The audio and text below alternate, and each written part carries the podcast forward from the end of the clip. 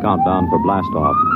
X minus five, four, three, two, X minus one, fire.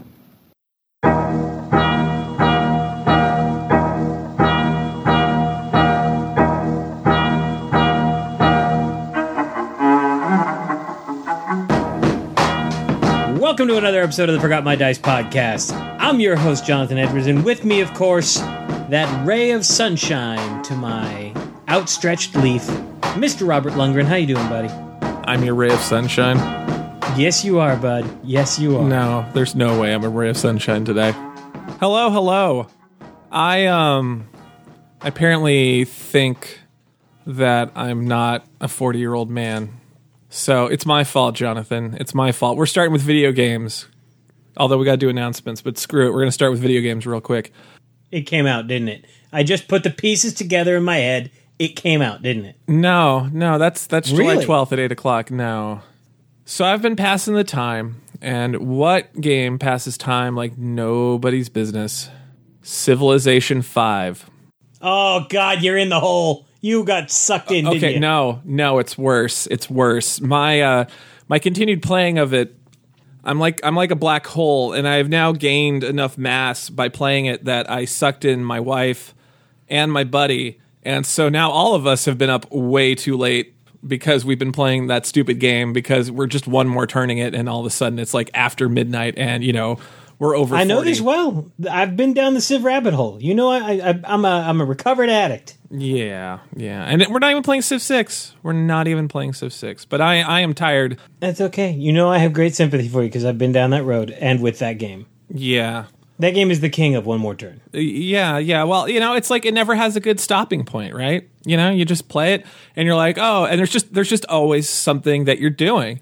You know, it's like, "Oh, I'm trying to get these guys to these ruins, but I can't use autopathing because somebody I'm at war with is in the area or there's some stupid barbarian, so I kind of kind of have to like skirt around this particular path or oh, I'm working towards this wonder. Oh, I'm doing this thing. There's just always something that you're, you know, sort of like you've got a finger in some pie somewhere and there's never a point where you can just go, "Oh, hey, this is a break. You know, you're always you're always doing something in that game. Yeah, that's my video game, Jonathan. Let's do announcements, and we can come back to this. I feel your pain, bud. Well, let's talk about announcements. As always, we're going to start off with a big thank you to our patrons over at Patreon. As always, you guys are helping us keep the lights on and help us, uh, well, help Robert's uh, insane insomnia. That's really difficult to say in a row, by the way. I'm not even going to try. So thank you, thank you, uh, uh, of course. And Robert, we have expanded the reach of our influence. Is that is that a Civ joke? Yes, we're doing a cultural takeover of Spotify. Yeah. Yes. Yes. We've. uh Is that the world wonder that's on our Civ map? Is just sort of Spotify. It's like it's just the logo. Yeah, it, it gives us culture and science. We put the old podcast on Spotify. So if you have problems downloading us for odd reasons, I don't know, just try to download us on Spotify. We're there now too. By the way, Jonathan, I just want to say the national days for today are kind of bad. This is the only one that appeared on the calendar.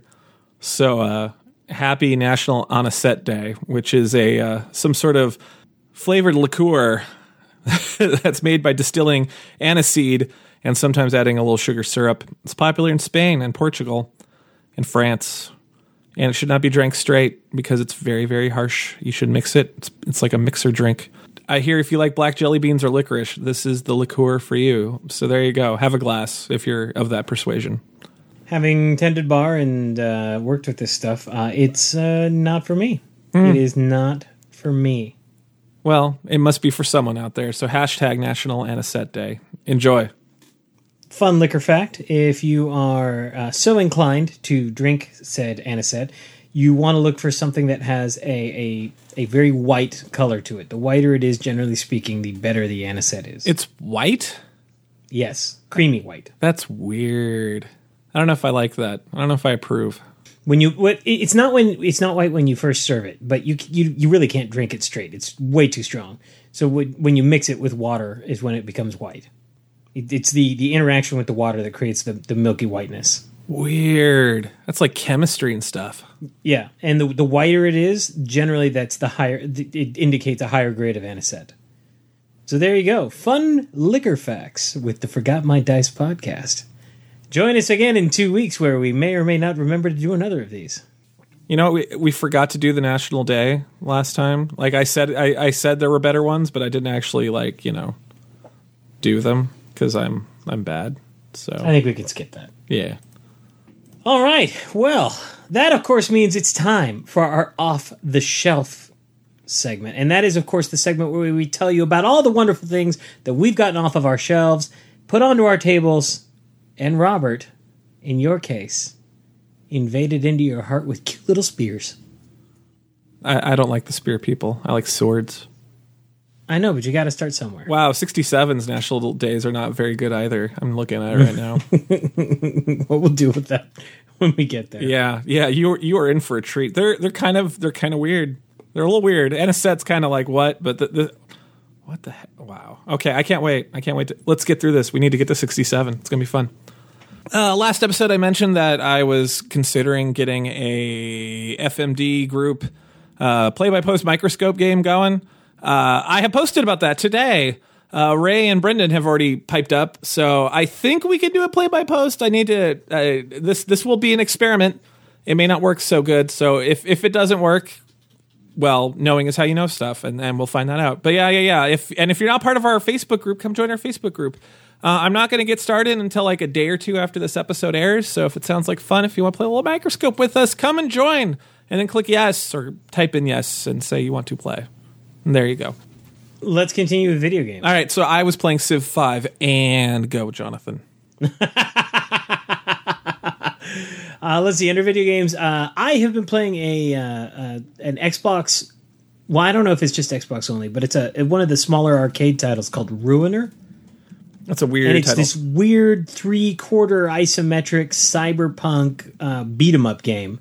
It reminds me in a weird way of Flashback in terms of just some of the, the animation and whatnot, but it's definitely got this red and black palette, and um, it- it's very cyberpunk, and it's really fun. It's kind of cool. It's a dual stick shooter. oh, it's one of those, like Smash TV. It's very arcadey because all of the scenes are broken up into tiny little vignettes and they're combat vignettes where you get graded at the end of it based on how you do. By the way, that is on the PlayStation Store. I just checked. So There you go. it is There you go. cross several platforms now.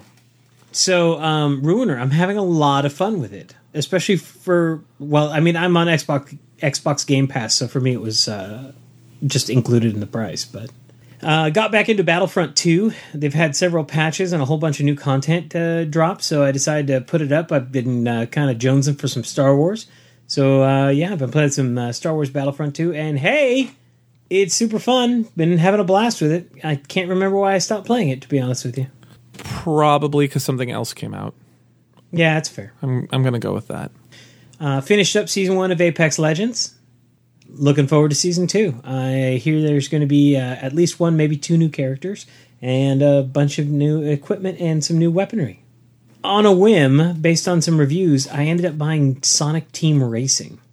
Team Sonic Racing, excuse me. Yeah, there's a lot of those games. Crash Crash Racing or Crash Bandicoot Racing is coming out again. They're like remastering it for the PlayStation 4. Well, Team Sonic Racing is good. I'm having a great time with it. A surprisingly good time. Yeah, I've been looking. I, I bought a couple of budget titles that were kind of in the Mario Kart vein, but they just didn't quite do it. They didn't have. This one's got what it takes. This one's got that uh, that something something. Okay, well, that's good. I'm really enjoying it. I'll have to I'll have to check it out. Hopefully, there's a demo or it's at the library or something. Because yeah, I, I want to get I want to get one. I really like Mario Kart racing. I just you know I want to get something that kind of has that feel. Yeah, so that's video games for me. You went to the movies. I did go to the movies. I forgot to talk about one last time. I uh, I I saw this right before we recorded last time. Uh, I saw Godzilla King of the Monsters, and we forgot to talk you. about it. I haven't had a chance to go yet. I hate you. Uh, What's interesting about that movie is you remember how the old Godzilla movies got a little goofy with their world building?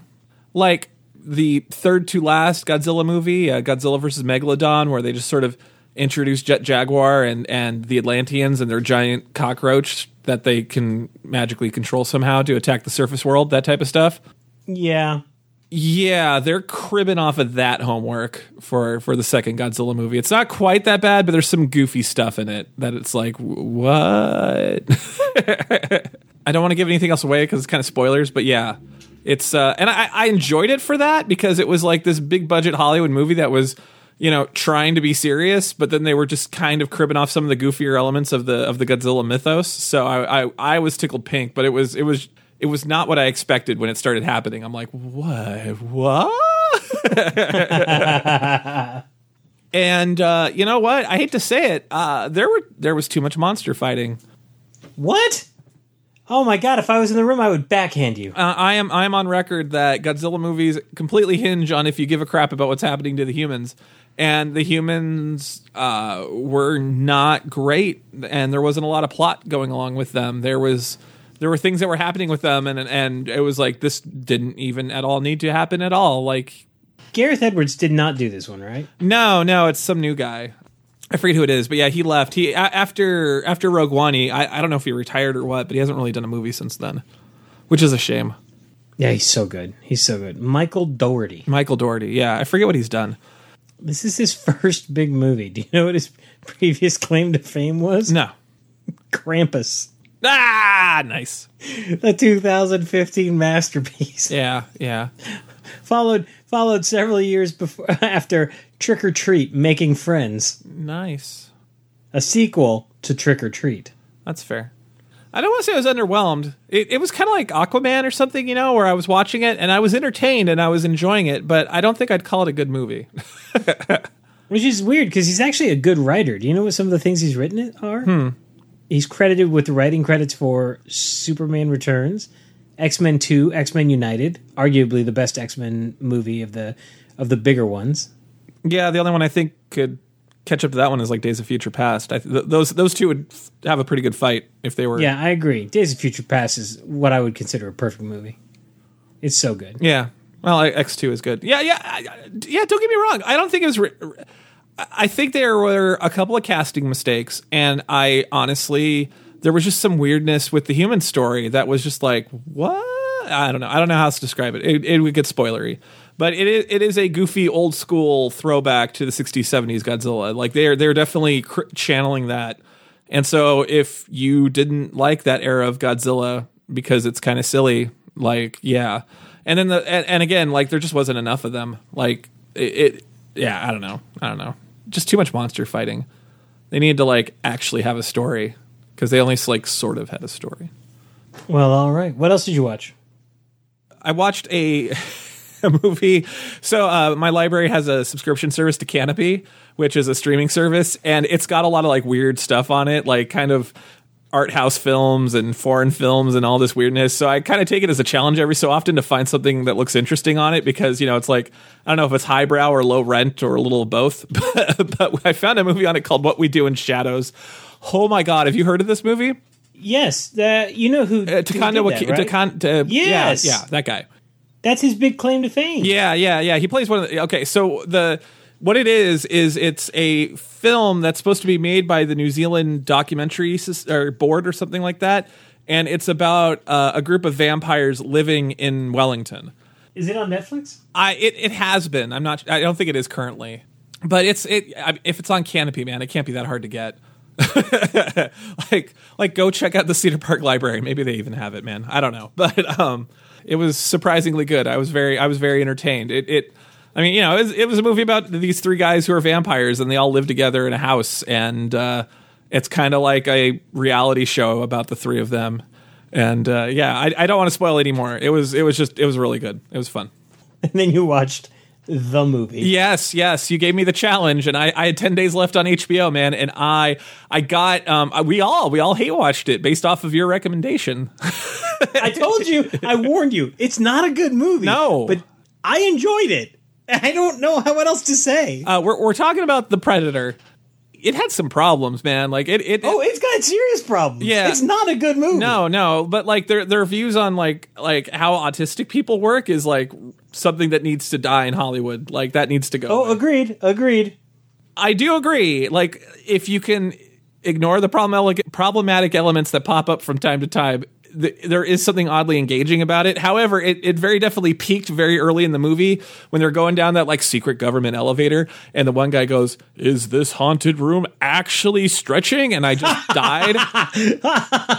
Yeah, that was pretty funny. for for those of you who don't know, that's a, a reference to the the rides, uh, the haunted mansion in the various Disneylands. And uh, yeah, Jonathan and I, we lived in SoCal in our youth. We we rode that a few times. So the the haunted mansion I, is legit my favorite ride in Disneyland. I own the soundtrack. Do you know that? I own the soundtrack. I listen to Grin Grinning Ghosts come out to socialize in my car, and I sing along sometimes. True story. Bet you didn't know that. I, I can't. I can't. Uh, I can't uh, say anything negative about that. Yeah, no, it's a great song. so, yeah, no, not a good movie. No, no, entertaining. Yeah, So, so, so my my review pretty much summed it up. yeah, yeah. I'd say so. I because I, got to the end and I wasn't hundred percent sure what I watched, but I was hundred percent sure I had fun, yeah, even though I knew with hundred percent certainty it was bad. yeah, yeah. Agreed. Well, that's it. That's all I've watched. You got anything else? Uh, let's see, movie wise, I've been watching a lot of stuff over again. So uh, the other day, most of the other kids were gone. It was just Amelia, Sophia, and I, and so uh, the three of us sat down and watched uh, a back to back of Solo and Wreck It Ralph two. Have we talked about Wreck It Ralph 2? Because I I haven't seen that. I want to. Uh, it's good. I'm I'm just waiting for Disney Plus to get caught up on some of these movies. It's not. Uh, it's there's. hmm. I enjoyed Wreck It Ralph one a lot. Hitting the same note again while still charming as all get out doesn't quite ring as much. Hmm. Fair enough. That's that's my short review. You're gonna enjoy it. It's fun, but it doesn't feel as fresh as it did. and then you saw Solo again, and you wouldn't stop gushing about it when we were texting. Yeah, let me just go on record as saying to all the fanboys out there that passed judgment on this movie before it came out and basically ruined it for the rest of us so that we don't get any more of them. All of the terrible diseases that cause your butt to itch in terrible, horrible ways. Wow, that's harsh. Yeah, I just want itchy butts all over the place. You just can never satiate it. You just can't satiate it. It's just going to keep itching because you ruined it for the rest of us. You, know what, Jonathan? I, I, I think I got to say out loud. I, I I didn't think that movie was that great. But you didn't pass judgment on it before it came out. No, I watched it. That's fine. If you watch it and you didn't like it, that's okay. That's on you. You know, we all have sins that we must live with. What I'm more pissed about is I would love to have seen a prequel movie that talked about what Obi Wan was doing on Tatooine for years because that could have been Yeah. interesting. Yeah. with with uh, with what's his face reprising the role because he's the right age now. That would have been fun. But no, we don't get that. well, we might. We might. Well, Just not in the way that we were going to. yeah, yeah, which is sad. I'm I'm glad we're not getting a Boba Fett movie though. Didn't need it. Yeah, uh, the less said about that character, the better. Literally, Yeah, that's because the only way he works. yeah, Ig- Igmatic Boba Fett works. The more you find out about Boba Fett, the less interesting it gets. It's like it's like it's like Freddy Krueger. Don't look behind the curtain. Yeah. Is that simple? Yep. Yep. Yep. Yep. but Obi Wan, Obi Wan, Um, yeah, I would have, I- I would have loved to see an Obi Wan movie with with with older what's his face. That would have been fun. Yeah, I agree. I agree. I, I just I don't know. I really enjoyed Solo. It, it it feels very Star Wars. It's not without its issues. My only problem with the script was it felt like they had a checklist of like Obi Wan things that he said in in A New Hope. Solo. Yeah. Well, no, no, but there's things he said in A New Hope, and they, I felt like they have a checklist where they had to like Obi Wan. Oh yeah, whatever. Anyway, but they had to like do them all, and it sucked because of that. Like they had to explain the Kessel Run and meeting Chewie, and like just um uh, and getting the Falcon, and just this multitude, and they did them all, and it was like, uh, could you have just like done one or two and then just skipped the rest, and you know had a good story in spite of that? Because the Kessel Run part, the Kessel Run part is actually where I I hopped out of the movie, and it it it, it didn't get me back in. That, that that was where the movie lost me. Was right there. I, I if that sequence hadn't been there, one, it wouldn't have changed the narrative at all, and two, I I wouldn't have been so like pissed off about the movie that I couldn't have enjoyed the second half of it. I don't know. I just enjoyed it. I enjoyed it just fine. I thought it was fine, and I stand by what I said. Donald Glover channels Yeah, no, he was great. Lando in such a way that is just And- and that's the thing, I- I- it's it's the same level of I don't mind that Lando was there. I mind that we saw him win the, the Falcon from her. I wish I wish they would have saved that for a later movie or just something else because it you know they have more of a relationship than just that one interaction. It's painfully obvious by the context of the movie. But no, they had the checklist and they had to just check everything off, and it was like ah. Finally, I got a chance to sit down and rewatch Blade Runner 2049, maybe for the 10th time this year. I'm in love with that movie. I still need to see. I that. cannot get enough of that movie. It's the best sequel I've ever seen. I, I've seen Aliens, sir. That's a tall order. It's better than Aliens. I'm going to call you. Aliens, look, man, look, look, look, look, look, look, Here. look, look, look, look, look, look. Hold on, hold on, hold Okay, on, hold okay, on, because okay. I'm, I'm You're, taking off the gloves You're about- and I'm putting them down on the table. Okay. and I'm just cracking my knuckles. Right, right. I'm gonna, I'm gonna just whack some wisdom down on you. Aliens is a great sequel. Yeah. Make no mistake. Uh huh. But it is as straightforward a movie as it gets. Right. It's a long ass chase scene, and it ends with a big old boss fight. It's video game logic, and I'm totally okay with that. Huh? Blade Runner is a sequel that builds off the original, never crosses the line from homage to pandering, and yet somehow manages to cause you to think in such a way that, that it deepens your soul. It asks important questions and it never flinches, and you're still walking away not 100% sure about some of the characters at the end of the film because it doesn't explain it to you. My my my only counter will be uh, Hollywood has a really bad problem of landing that third act lately. So I will I will. Oh, I like this one. All right. I like this one a lot. All right. And and and at this point, Denis Villeneuve can do no wrong, and his Dune will be a masterpiece. I am so beyond excited that he's the one doing it. You know, I, I was thinking the other day, uh, like about Destiny and about all this like sci-fi that comes out that has this like incomprehensible plot, and I'm like, it all goes back to Dune. Dune had a plot like that, where it's just there's the world is just just weirdness, kind of for the sake of it. The spice must flow. I, I I, I- I read I read the first three Dune novels. I, I get to say that out loud. I mean, I I put, I like I like the way Herbert writes. So I'm not. I'm not saying it was bad. I like. I like Destiny too. I like Destiny's fluff. It's silly, but uh, yeah, Dune is kind of just weird and incomprehensible, and it's it doesn't make any sense if you put any thought to it. But whatever, you just sort of roll with it because it's fun. Because giant sandworms and and spice that mutates people and makes your eyes turn blue. Like okay, why not? That's a thing. Of course, it's a thing. when I found out that Denis Villeneuve was uh, directing the upcoming Dune movie, I listened to the uh, Dune Toto album. I don't know for three days straight. I wish they wouldn't, man. Like, I, I like I like the original movie, even though it's it doesn't follow the books at It's all. a flawed. It's it's a flawed beast. But damn, if I don't get some enjoyment out of it. Yeah, yeah. No, Esau and like I I I I, I can't help but just like like squeal and laugh in delight whenever I hear Paul in the beginning of the movie go, I will bend like or no, it's at the end of the movie anyway. Sorry. Uh I will bend like a reed in the wind. I don't know why why that tickles me pink so much, but just him him having like this internal monologue where he has to whisper to himself because if he thinks too loud, Sting will hear him. You know? My favorite is you know who the little girl is that plays the his his sister. yeah, uh uh That's Alicia Witt. yes, yes it is. That's right.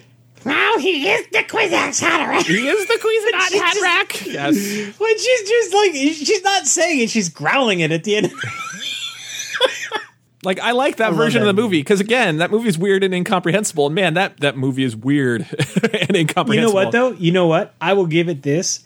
The opening 45 seconds of that film, uh, when they uh, have the princess give her short monologue, does such a good job of giving you just enough to hang your the plot on. Oh yeah, no, it's great. It's great. It's it's From, from a filmmaking perspective, that's the way you open a big old sci-fi movie that is incomprehensible otherwise.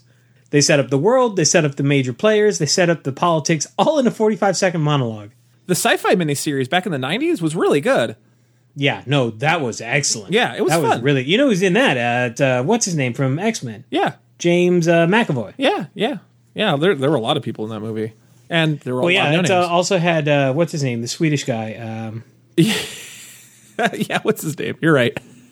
no, There's a lot. There's a lot of what's what's their names in that movie. No, no, no. The older Swedish actor. He was in Force Awakens. Uh, he also was a, the the chief judge in the the bad Judge Dredd movie. Max von Sydow. Max von Sydow. Thank you. Yeah, You know, the Swedish guy. Anyway, anyway, my point is we've already had two decent versions of it. I, I don't I wouldn't mind them doing another mini series of it because the Sci-Fi Channel one was good, but it was also made really cheap. Because Look, man, they had look, like look, the listen to my words. I'm going to tell you everything you need to know. Uh, okay, fine. Go watch, go watch uh, Arrival. I've se- I've seen that. No, but I'm saying back to back. You watch Arrival, you watch um, Sicario, and then you watch Blade Runner 2049, and then think in your head about Dune. I, I don't know what an old ass movie with Charlie Sheen in it has anything to do with the other two, but whatever. no, no. Oh my God. Do I need to hit you?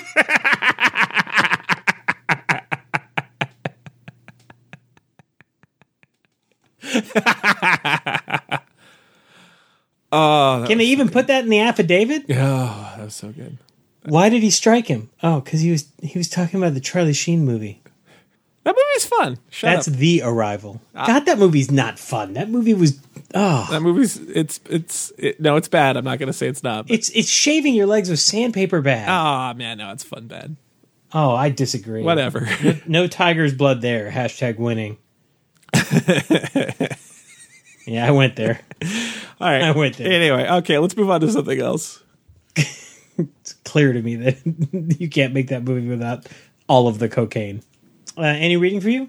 Uh, so uh, Evil Hat had some uh, some financial problems. We talked about it in an old episode, and they had a book that they had like written and had gotten everything together for, but they hadn't like got the art but together, and they realized they didn't have an art budget for anymore. So they put on DriveThruRPG with just uh, lovely little squares that say art should go here everywhere.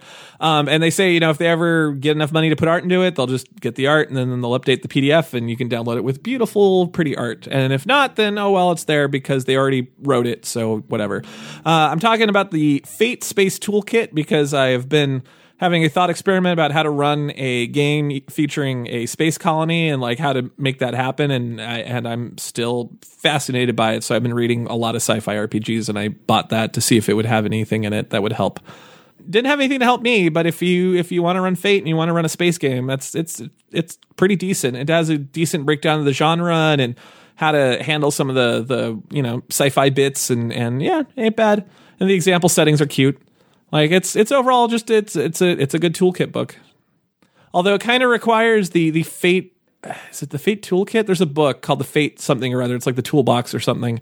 It references that a lot. So yeah, that one's kind of like the required reading, I guess. And then uh, I I have been uh, I have to return it and I can't I can't check it out anymore. Uh, I'm trying to I'm trying to finish up uh, the second Veronica Mars book, Veronica Mars, Mr. Kiss and Tell. Uh, I'm about a little over halfway through it at this point. And uh, yeah, so far so good. This one's weird because like Veronica Mars would always have like the mystery of the week and then the season long arc. And the way this book is written, it feels like the season long arc because like between chapters, weird amounts of time pass. You know, like they'll open up with a chapter and it's like two weeks later, Veronica was blonde. It was like, oh, whoa, hello, okay, we have moved. Like I think I'm about halfway through that book, and I'm pretty sure at this point at least four months have passed since the beginning and it's just every chapter just you know it skips ahead because you know she's investigating a case and it kind of goes cold and then she just sort sort of like doesn't drop it but she puts it on the back burner while she's doing other things and then you know next chapter it's like oh i got a new lead and then we pick up from there it's weird So I, I have to ask: do the novelizations retain the character properly?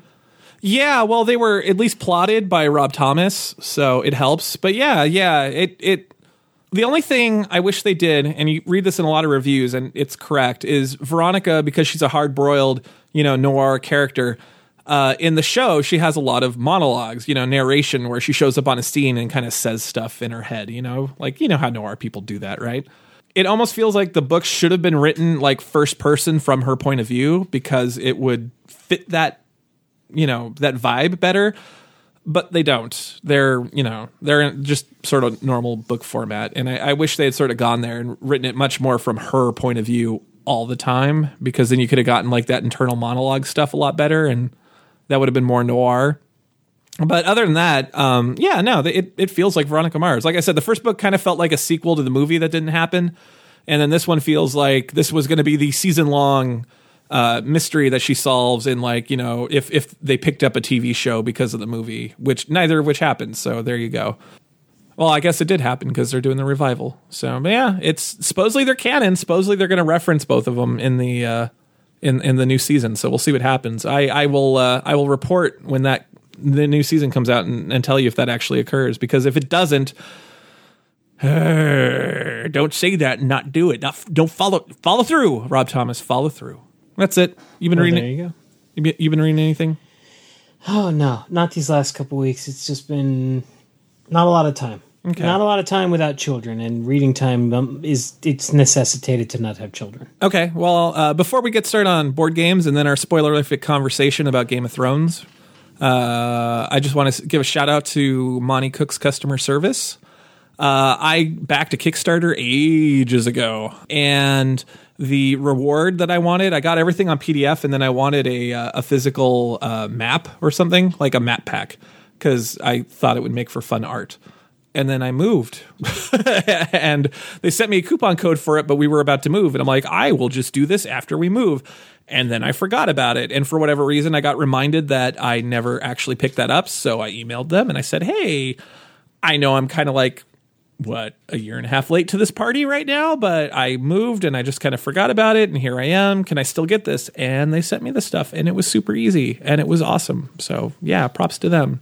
By by Monte Cook Games, they they take care of you. It was really nice. It was it was very pleasant.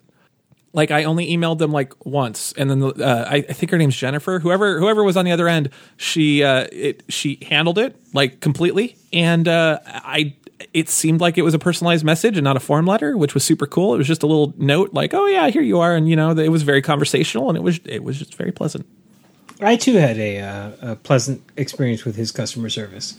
Yeah, I ordered the Invisible Sun uh, black box, yeah. and uh, I paid off my pledge late because I missed an email. I just didn't even realize I had it. And when they started shipping it, I did not ha- get any kind of shipping notice or anything because I was late.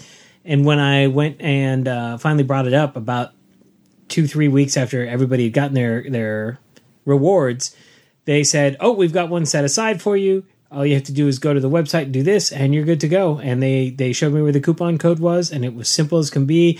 They were fast and pleasant, and they had held one for me. Yeah, so well done, Monte Cook. Look at that.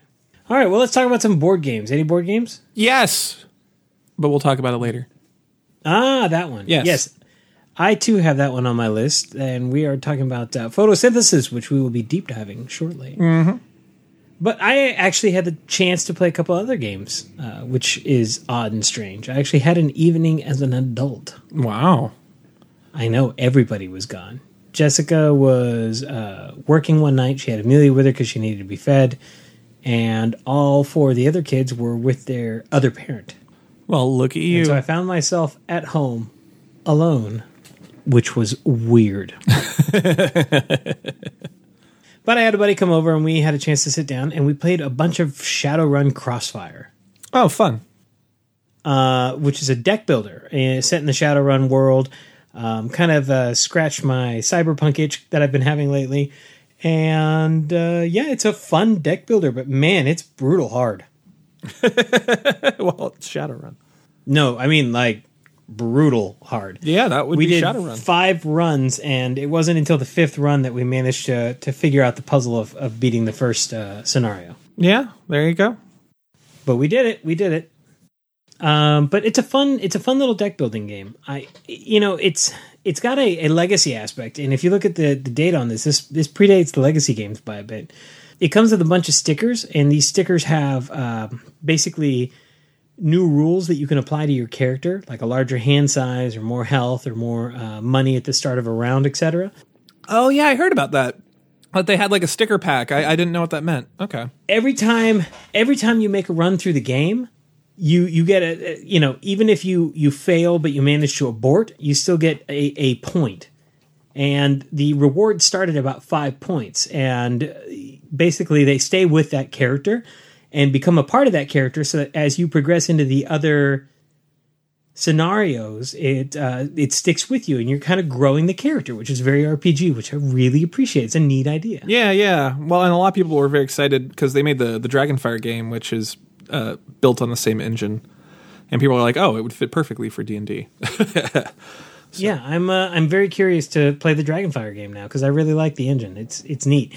Just when you walk into it, just know that this this thing is going to pu- punch you up. It's it's it's not easy. Nice. Uh, played a bunch of Terraforming Mars Digital one uh, one evening, Nice. like three or four games in a row. Uh, forgot how much I enjoyed Terraforming Mars. Yeah, it's a good and game. the digital version's kind of nice because I don't have to clean anything up. Uh, and then the, the kids and I sat down one night and we played a couple rounds of King of Tokyo, a classic. Oh, okay, the original one, not not King of New Yeah, York. the original one. No, not King of New York, which which we've played as well.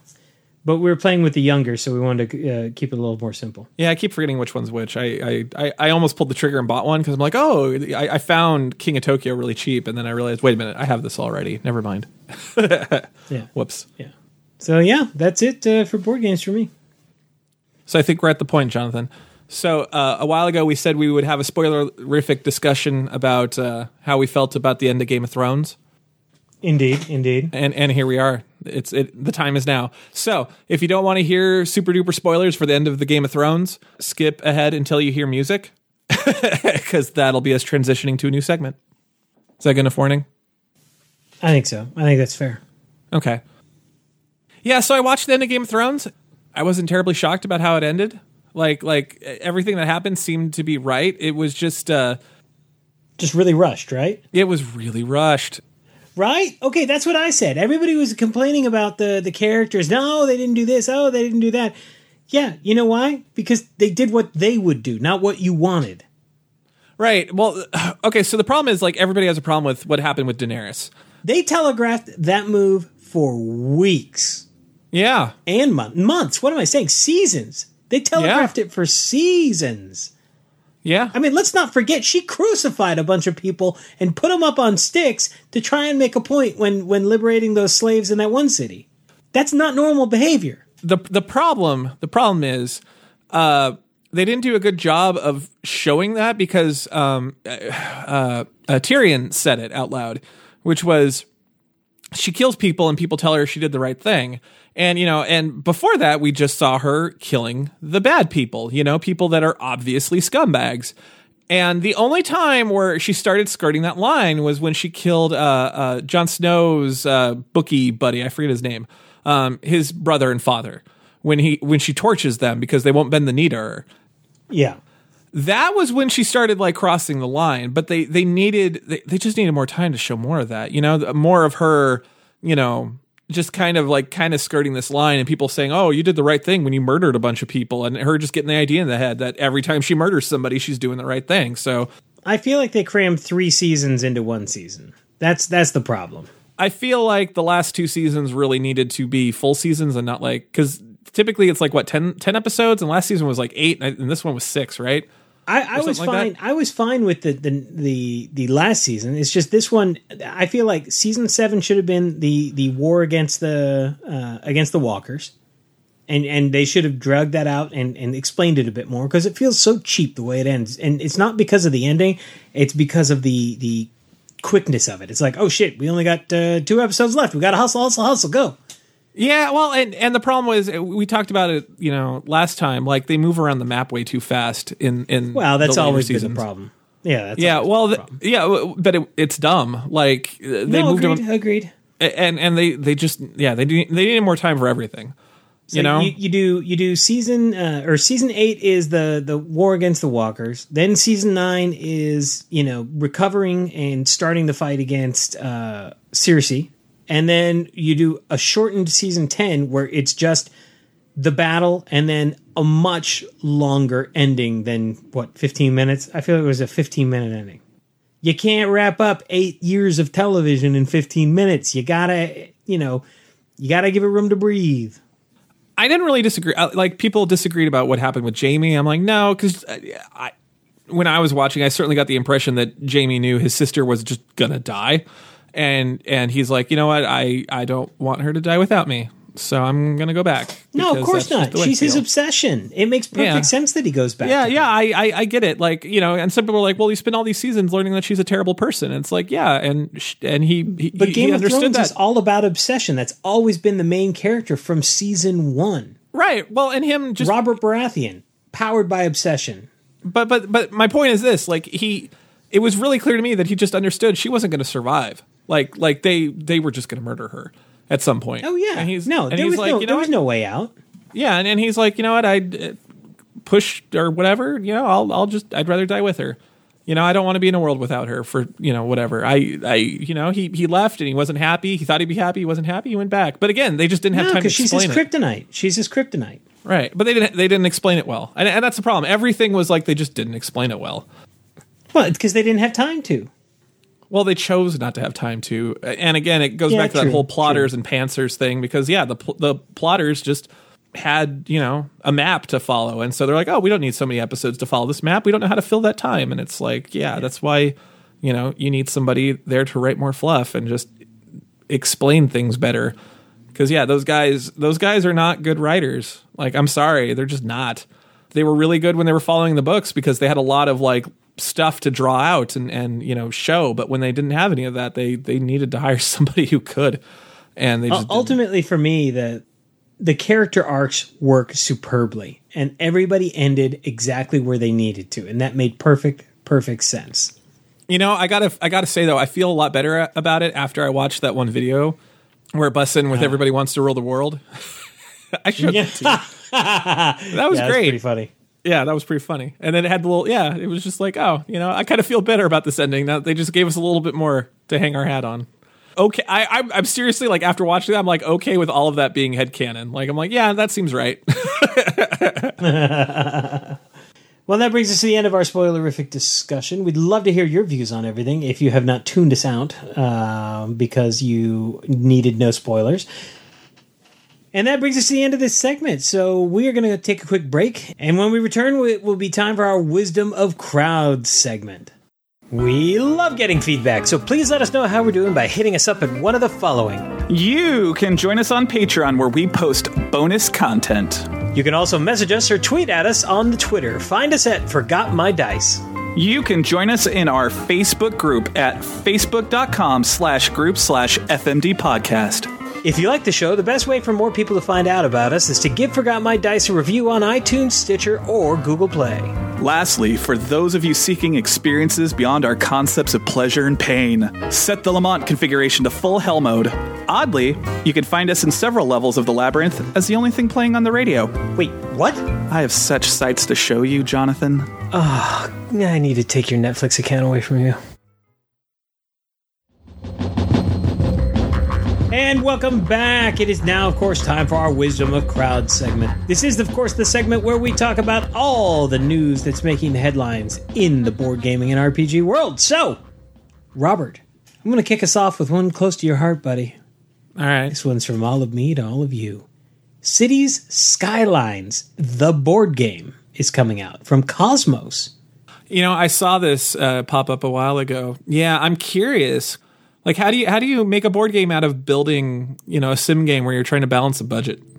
Well, you're going to find out very soon. It's a one to four player cooperative game, which I really like.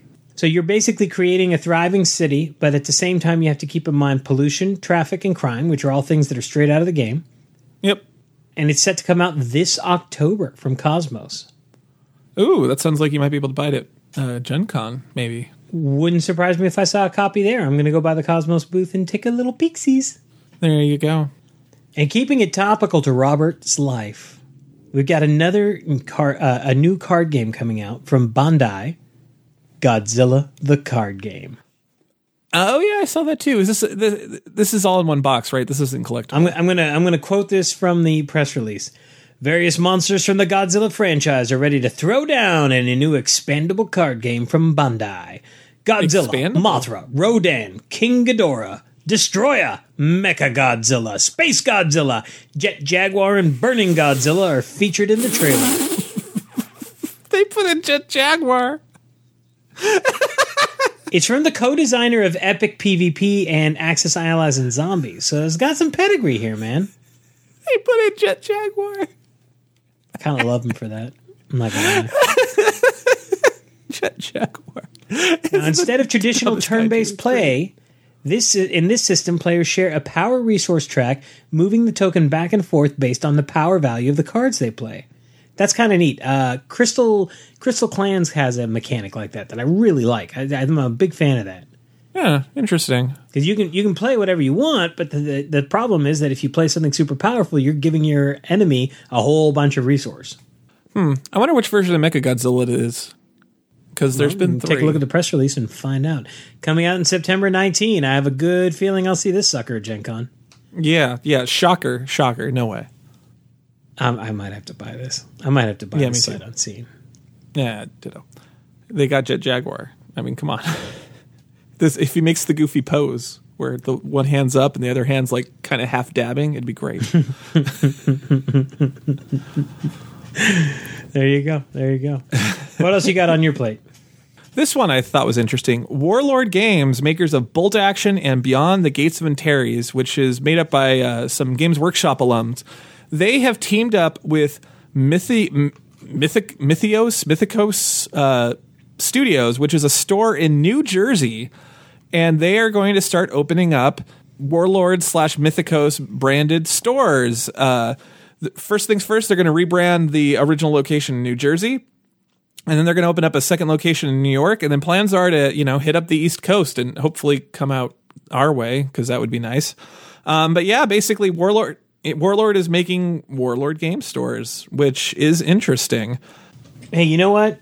If you had told me a couple years ago that uh, War Machine would have made the return that it has made in the last five years, and that new stores would be opening and staying open because there's enough traffic to be in them, I would have not believed you. But you know what? Miniatures Wargaming has completely come back in a major way. I know it's weird, huh? Uh, you, you know, it's a little weird, but I'm happy. I'm happy because it's it's it's such a fun thing. Well, there you go. Coming soon, hopefully. And and uh, we have a few East Coast listeners, so if, if anybody's in New Jersey, tell us how this is. I'm I'm I'm curious about the myth, Mythios, M Y T H I C O S, Mythios, Mythicos. I don't know. Well, you know me long enough to know I'm a big Robotech fan, right? Yeah, a little bit, a little bit. Yeah, yeah. Got a copy of the uh, 1980s Robotech RPG sitting right over there.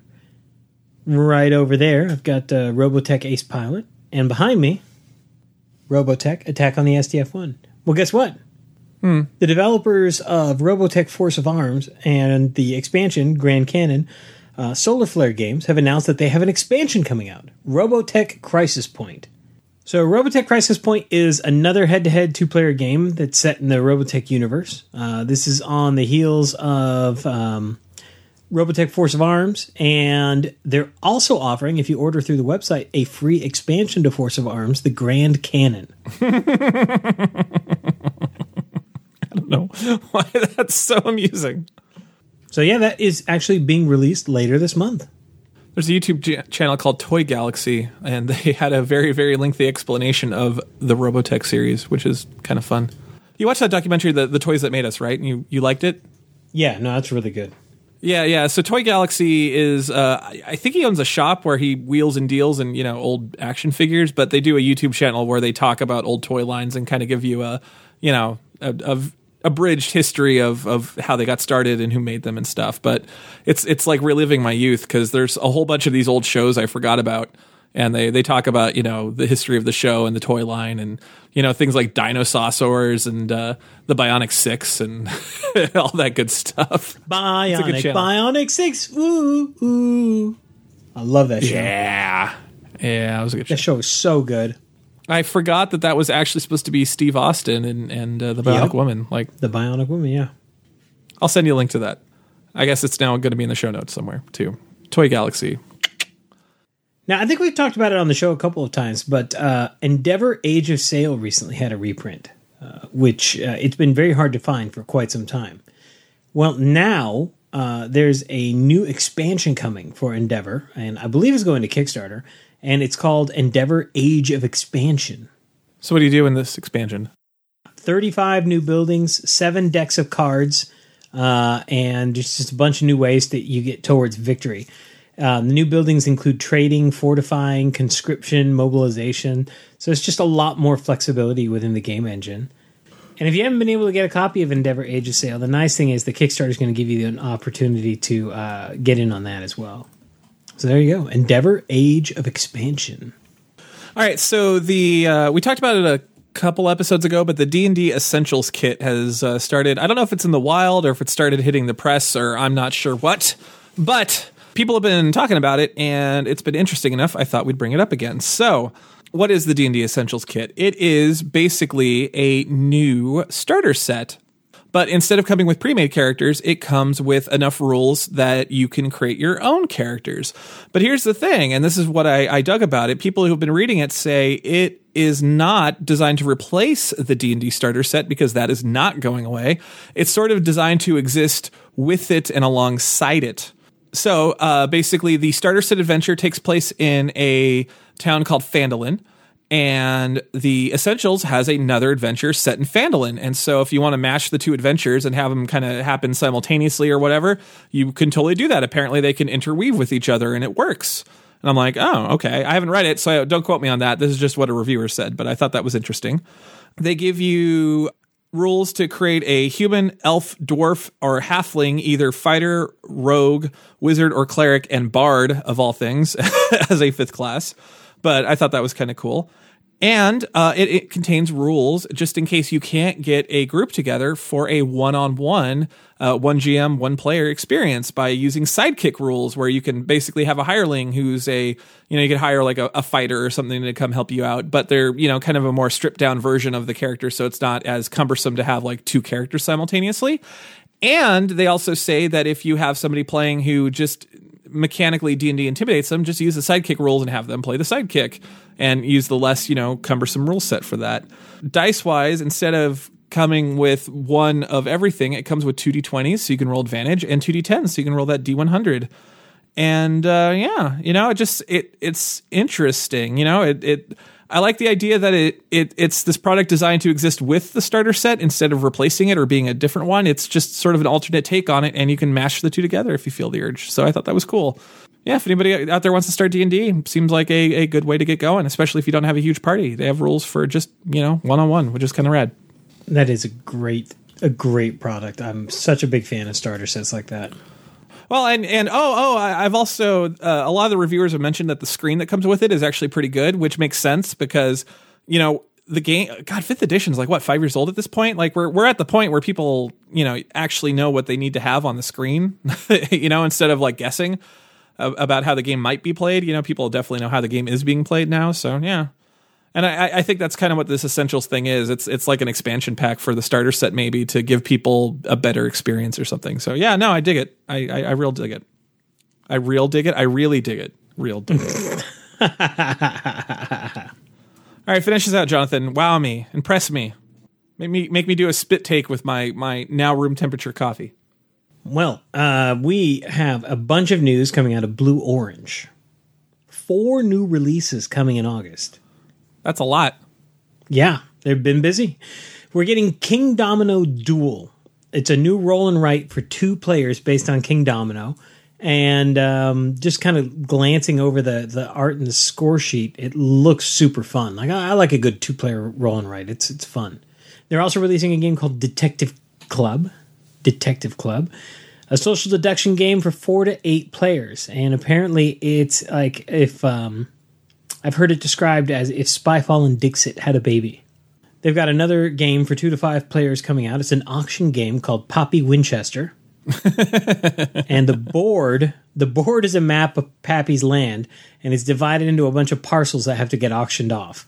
And then the money from the auction bids are is evenly distributed to the other players, and then extra money is earned based on public and secret objective cards. Hmm. And then finally, they're releasing a brain teaser game for two to four players called Dragon Market. You're going to be collecting goods from boats in preparation for a royal wedding. So there you go, Blue Orange Games getting busy. Yeah, I'd say.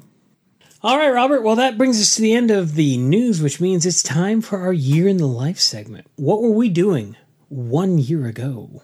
Forgot My Dice, episode 43 Retroactive Existential Weed.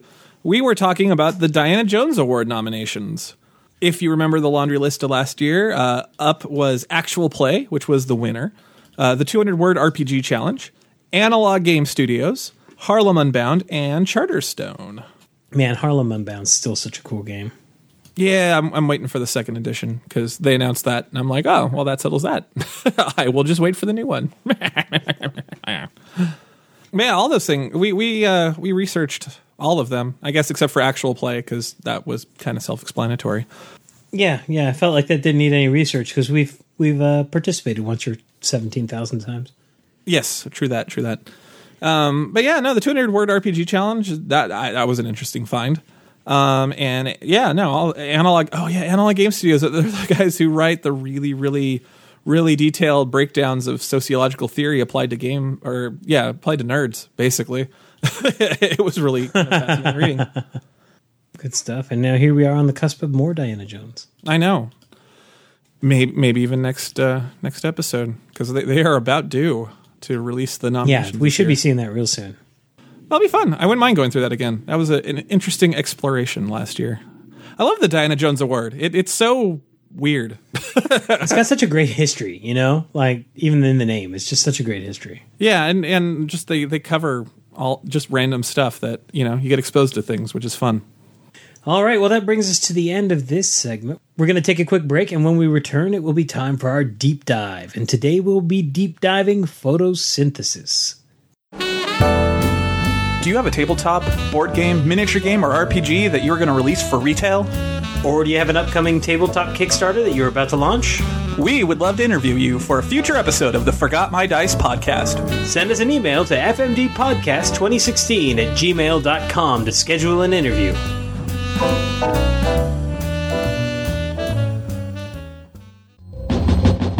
And welcome back. It is now time for our deep dive. And on tonight's episode, we are going to be deep diving photosynthesis, a game all about growing some trees.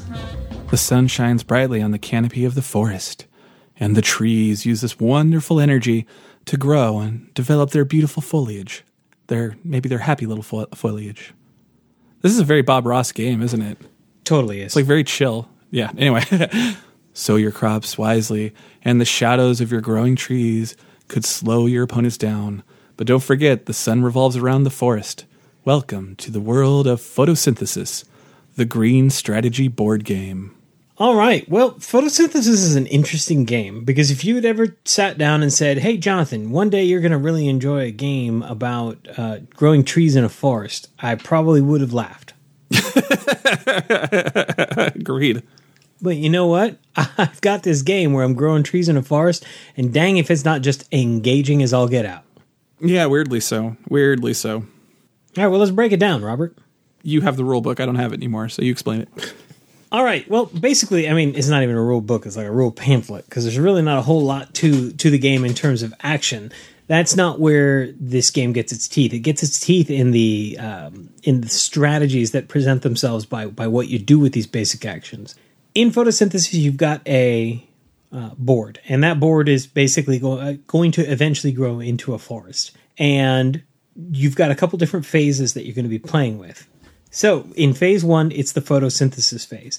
And this is where uh, the sun basically rotates around the forest, and the forest is in the shape of a hexagon, uh, and the, the the sunlight basically looks like a giant Pac-Man, and it moves around this hexagon, stopping at a different section every round, and that sunshine bathes on the trees and creates basically creates the money for the game, which is in this case light points. Uh, and light points are, of course, made by the sunshine hitting the trees and being photosynthesized into a a currency that you can spend in the game. Now, what's interesting is the trees will begin to grow as the game goes on, and as they grow and get taller and taller, sometimes they will cast a shadow on the spaces behind them, and any tree that's stuck in that shadow will not make you money. If if they're smaller, If they're smaller, exactly. Yeah. And if they're taller, they can peek up and catch the sun no matter how, what's in front of it. Yep, yep, yep. Or I should say it's it's it's if they're the same size or smaller. So two medium-sized trees, one will block the other. But like if you have a big tree behind a small tree, it won't. A small tree gets you one light point, a medium tree gets you two light points, and a large tree scores you a whopping three light points. And you do not get points for seedlings, which are these little tokens that you can put out to, to grow new trees in the forest. Because the next phase of the game, the life cycle phase, is where you spend your points to basically either buy new saplings or grow your trees from stage one to stage two, and then stage two to stage three. And yeah, it's really cute when you uh, when you buy a seed and you want to put it on the board. The seed actually has to come out of a tree. And so the bigger the tree, the further they can like eat that seed, you know, because they the, the, the big trees have a lot of like you know they're high up, so the, the I guess the seeds can drift. but it, it's it's very clever because um, also uh, a tree can only do one thing a turn. So, uh, not counting light points, light points are in second phase. So, if you want to make a tree bigger, it can't also drop a seed. A different tree has to do that. And so, once a tree is done a thing, it is sort of spent. And so, the action economy of the game is basically based around how many trees you actually have on the board. And, uh, you know, if one grows bigger, then it can't drop a seed. So, you got to like, you know, kind of plan your turn and where you want to drop stuff to grow in the future and all that. It's, it's really very clever. I mean, everybody has the same finite economy that they have to work within, and it is possible that you will put a seedling out and then um, uh, basically have to sacrifice it to to make an, another action happen, which puts you in a lower position the rest of the game because you don't want to burn out your seedlings. Yeah, because you you have a, a tableau sort of in front of you, and it has I forget how many seeds. I want to say four. Am I right? Uh, let me see here. I think it's four. I think you're right. Yeah, and then it has uh, there's two large trees, and I think there's three medium trees, and then four stage one small trees. And uh, There's, yeah, there's um, you get two two small trees um, and a medium tree to start. well, I'm not talking about that yet. I'm getting there. I'm getting there. But what's on the tableau? It's two bigs, three mediums, and four smalls, right? I want to say it filters up. like uh, yes, yes. Okay. And so what's interesting about that is you sort of have an area of stuff that you have already bought, which you start the game with small uh, two small trees and one medium tree and like a couple seeds. And then you have this tableau. But here's the thing if you put a seed out on the field and then you grow it, that seed has to go back into your tableau. And if there's no room for that, it gets removed from the game. And that goes for everything. So if you can't take it back, you know, if you don't have stuff that you've already bought and kind of have in your waiting to get used pile of stuff, you could put yourself at a disadvantage because you can literally remove a component of yours from the game and that reduces your options as the game wears on. It's it's you know, there's there's a lot of push pull because you can't always do exactly everything you want because sometimes, you know, you, you need to get that tree back, so you need to make room on your board and so you, you're kind of forced to you know put something in your buy pile that you wouldn't maybe you have absolutely no intention of using but you just don't want to give up that resource for later in the game it's it's it's kind of cool in that regard ultimately what you're trying to do is get your trees to level three because once they're level three you can take an action to collect that tree uh, during this phase and what you do is you basically pay four light points and then you remove the large tree from the board and that's how you get a scoring token and there's basically it's a hexagon and there's sort of four layers to the hexagon so the outer rim uh, is sort of the the I don't want to say the cheap pile, but the there aren't as many points in that pile. And then there's the second rung. It's kind of like a tree. I just thought of that because it's got the rings. yeah. Um, so the second ring, uh, those generally are worth more points. And there's the third ring, and then in the very center, there's one single solitary four point or you know whatever, and that those are worth the most points. But you know, again, it's this push pull because getting in there, you're potentially blocked by a lot more stuff.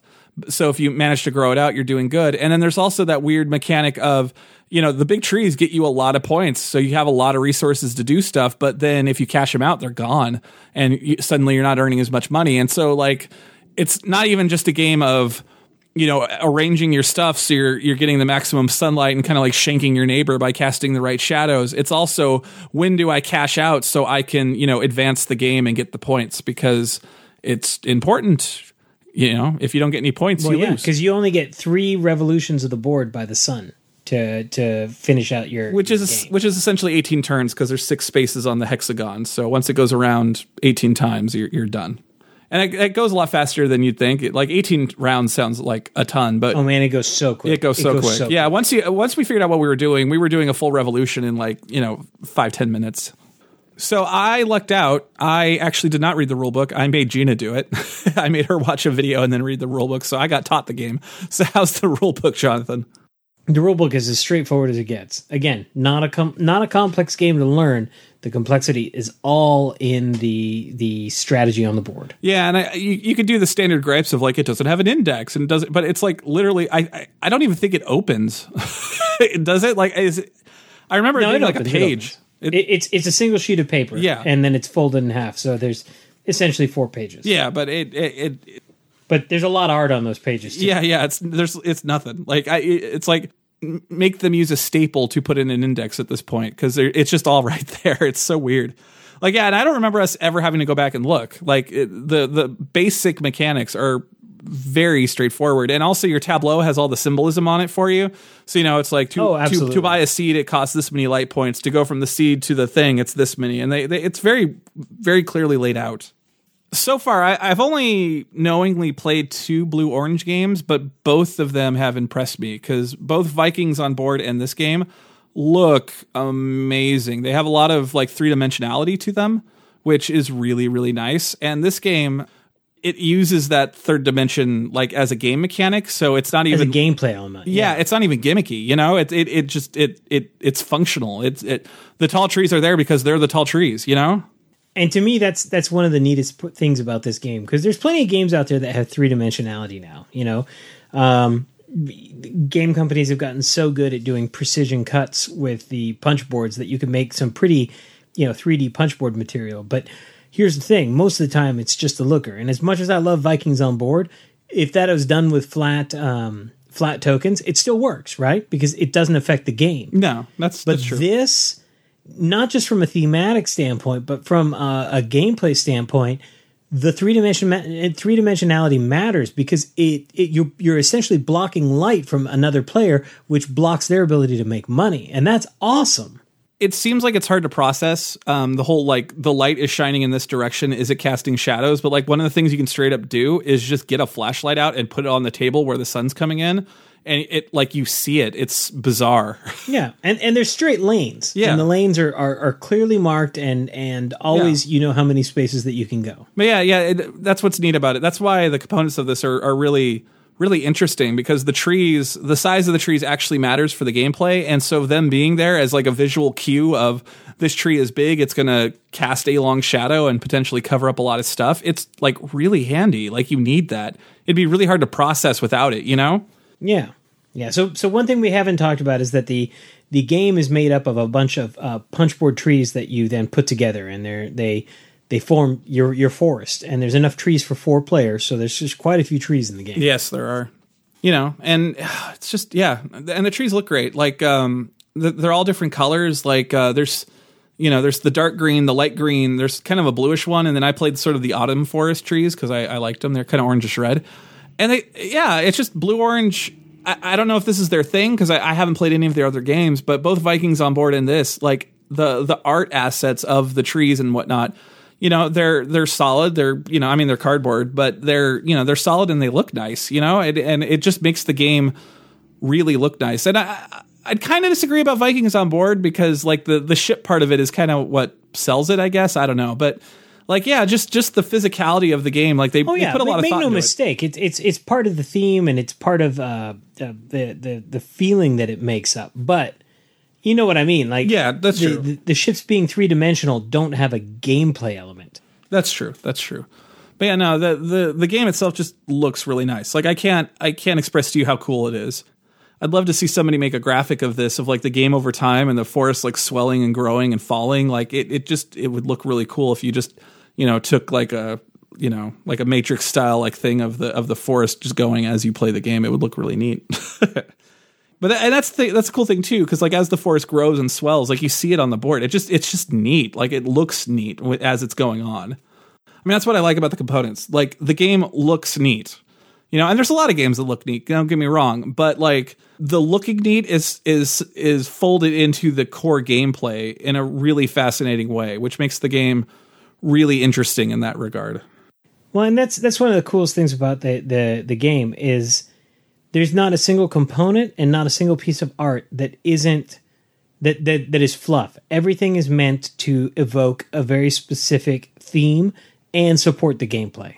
All right. Well, we're at this point now. Uh, is there anything off for you in the execution of photosynthesis? No way. I think it's a looker. It, it's gorgeous. Uh, everything that's in the box is there for a reason. It, it it just all comes together so perfectly. It's such a great package. Yeah, Gina, uh, she had like one complaint about it. She we were talking about you know games of this ilk, and she was comparing it to to viticulture, and she said she liked Viticulture a little bit better because there were several different like gameplay strategies you could do, and this one there's only the one. But I, I don't know. I was I, I was thinking about it later, and I was thinking it's kind of not fair because if you play with people who are more, because we were learning the game as we were playing it the the times we were doing it. If we'd played more games like where we really solidly ha- had a foundation down, uh, it, the strategy involved, I think, would get really intense Oh, absolutely. because yeah, there's just so much going on with placement. I mean, I, I guess if that's not your thing, because like because there is three dimensionality to it, like I, I've heard people kind of complain about uh, potion explosion for the same reasons because you have to like be looking at combos and it's it's kind of like a different. It's not like so much of a board game is like a, almost a video game, and this kind of has the same thing. Like the the three dimensionality of it is important, and so if if you have a hard time like thinking that way, I don't think this is going to be a great game for you because you really need to be able to think that way. You know? Yeah, absolutely. And that's the thing too. I could see this really easily as like a video game. You know? Maybe l- cool to look at. Oh, this would this would translate over to digital quite nicely. Yeah, yeah.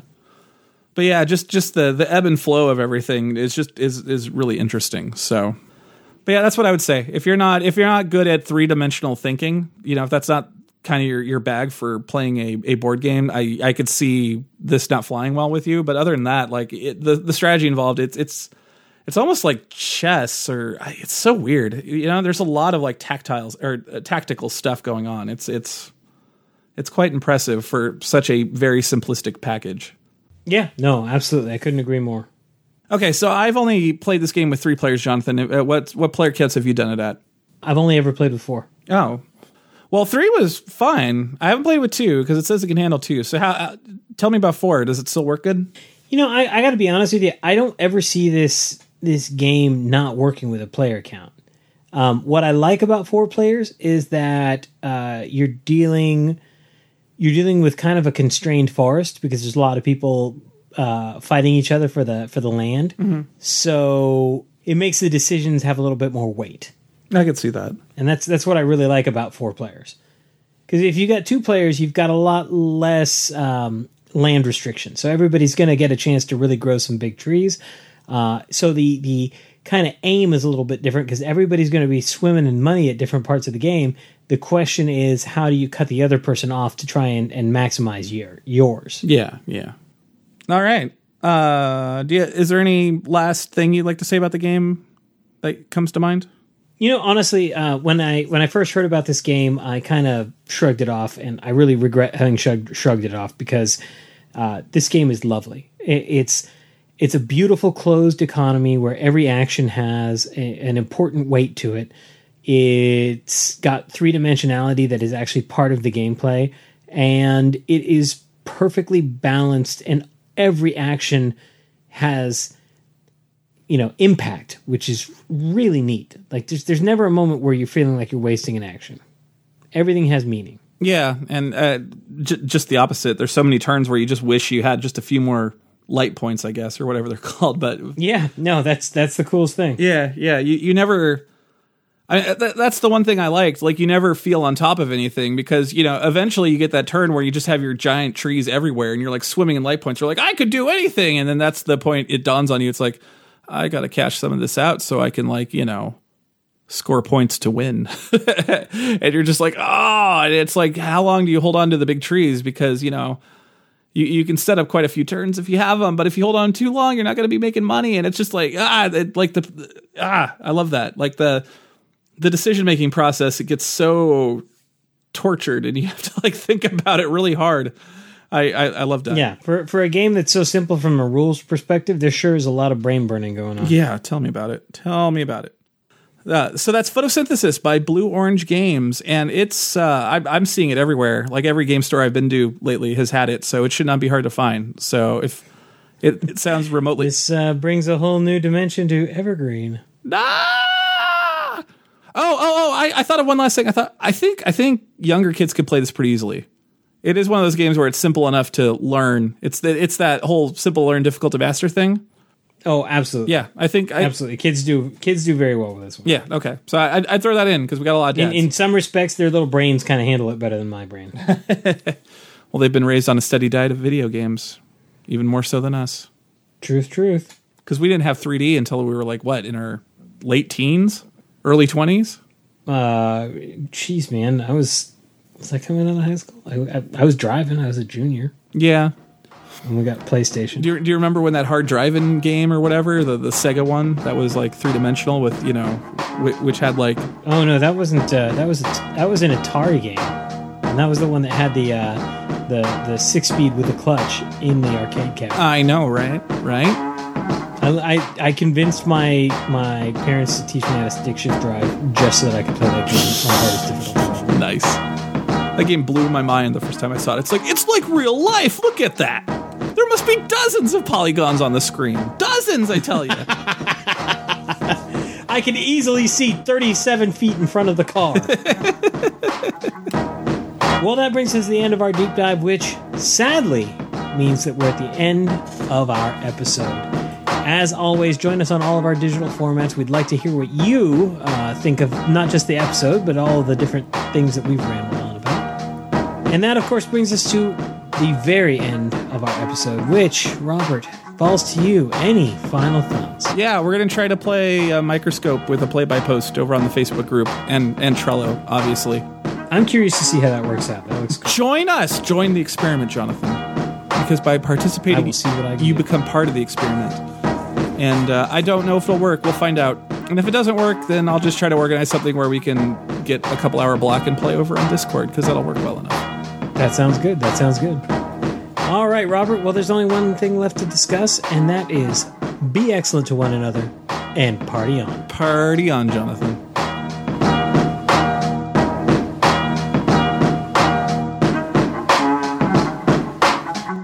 The music you heard in this podcast was Intro by Eliphiel.